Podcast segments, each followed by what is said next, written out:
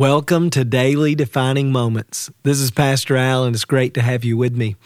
Our goal each day is to help you open your Bible and connect with Jesus. Remember, before I begin my day, God has something to say. We're reading through the New Testament portion of the One Year Bible in the New Living Translation. Today is March 1st, and our reading is from Mark chapter 10. Here's what Mark says One day, some parents brought their children to Jesus so he could touch and bless them. But the disciples scolded the parents for bothering him. When Jesus saw what was happening, he was angry with his disciples. He said to them, Let the children come to me, don't stop them, for the kingdom of God belongs to those who are like these children. I tell you the truth. Anyone who doesn't receive the kingdom of God like a child will never enter it. Then he took the children in his arms and placed his hands on their heads and blessed them. As Jesus was starting out on his way to Jerusalem, a man came running up to him, knelt down, and asked, Good teacher, what must I do to inherit eternal life? Why do you call me good? Jesus asked. Only God is truly good, but to answer your question, you know the commandments. You must not murder. You must not commit adultery. You must not steal. You must not testify falsely. You must not cheat anyone. Honor your father and mother. Teacher, the man replied, I've obeyed all these commandments since I was young. Looking at the man, Jesus felt genuine love for him. There is still one thing you haven't done, he told him. Go and sell all your possessions and give the money to the poor, and you'll have treasure in heaven. Then come follow me. At this, the man's face fell, and he went away sad, for he had many possessions. Jesus looked around and said to his disciples, How hard it is for the rich to enter the kingdom of heaven. This amazed them, but Jesus said again, Dear children, it is very hard to enter the kingdom of God. In fact, it's easier for a camel to go through the eye of a needle than for a rich person to enter the kingdom of God. The disciples were astounded. Then who in the world can be saved? They asked. Jesus looked at them intently and said, Humanly speaking, it is impossible, but not with God. Everything is possible with God. In this story, Jesus is contrasting the way a child approaches God and the way the rich, the powerful, would approach God. Now, if you remember from yesterday's reading, Jesus has already taught the disciples to stay open hearted to those who are most vulnerable, those who are needy. And when this child comes, they immediately try to shoo the child away. Jesus is angry because he's just taught them to handle their power and authority and this popularity differently, to stay open to those children. And then he helps them to understand a very important principle that entrance into the kingdom, for the kingdom of God to grow and transform our lives, it requires dependence. Now, Jesus points to this little child and he says, Unless you become like this child, you'll never inherit the kingdom.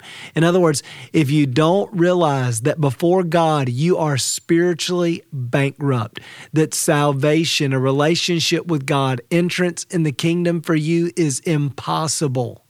Therefore, you have to come to God in humility, in brokenness, in dependence, and receive by faith the generous gift of God.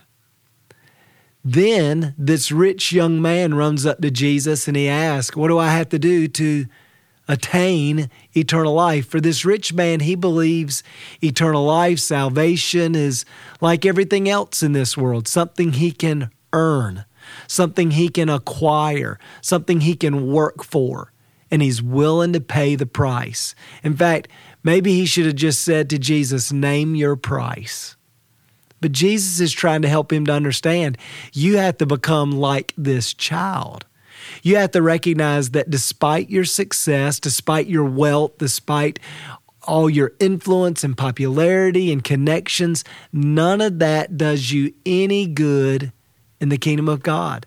It won't get you in.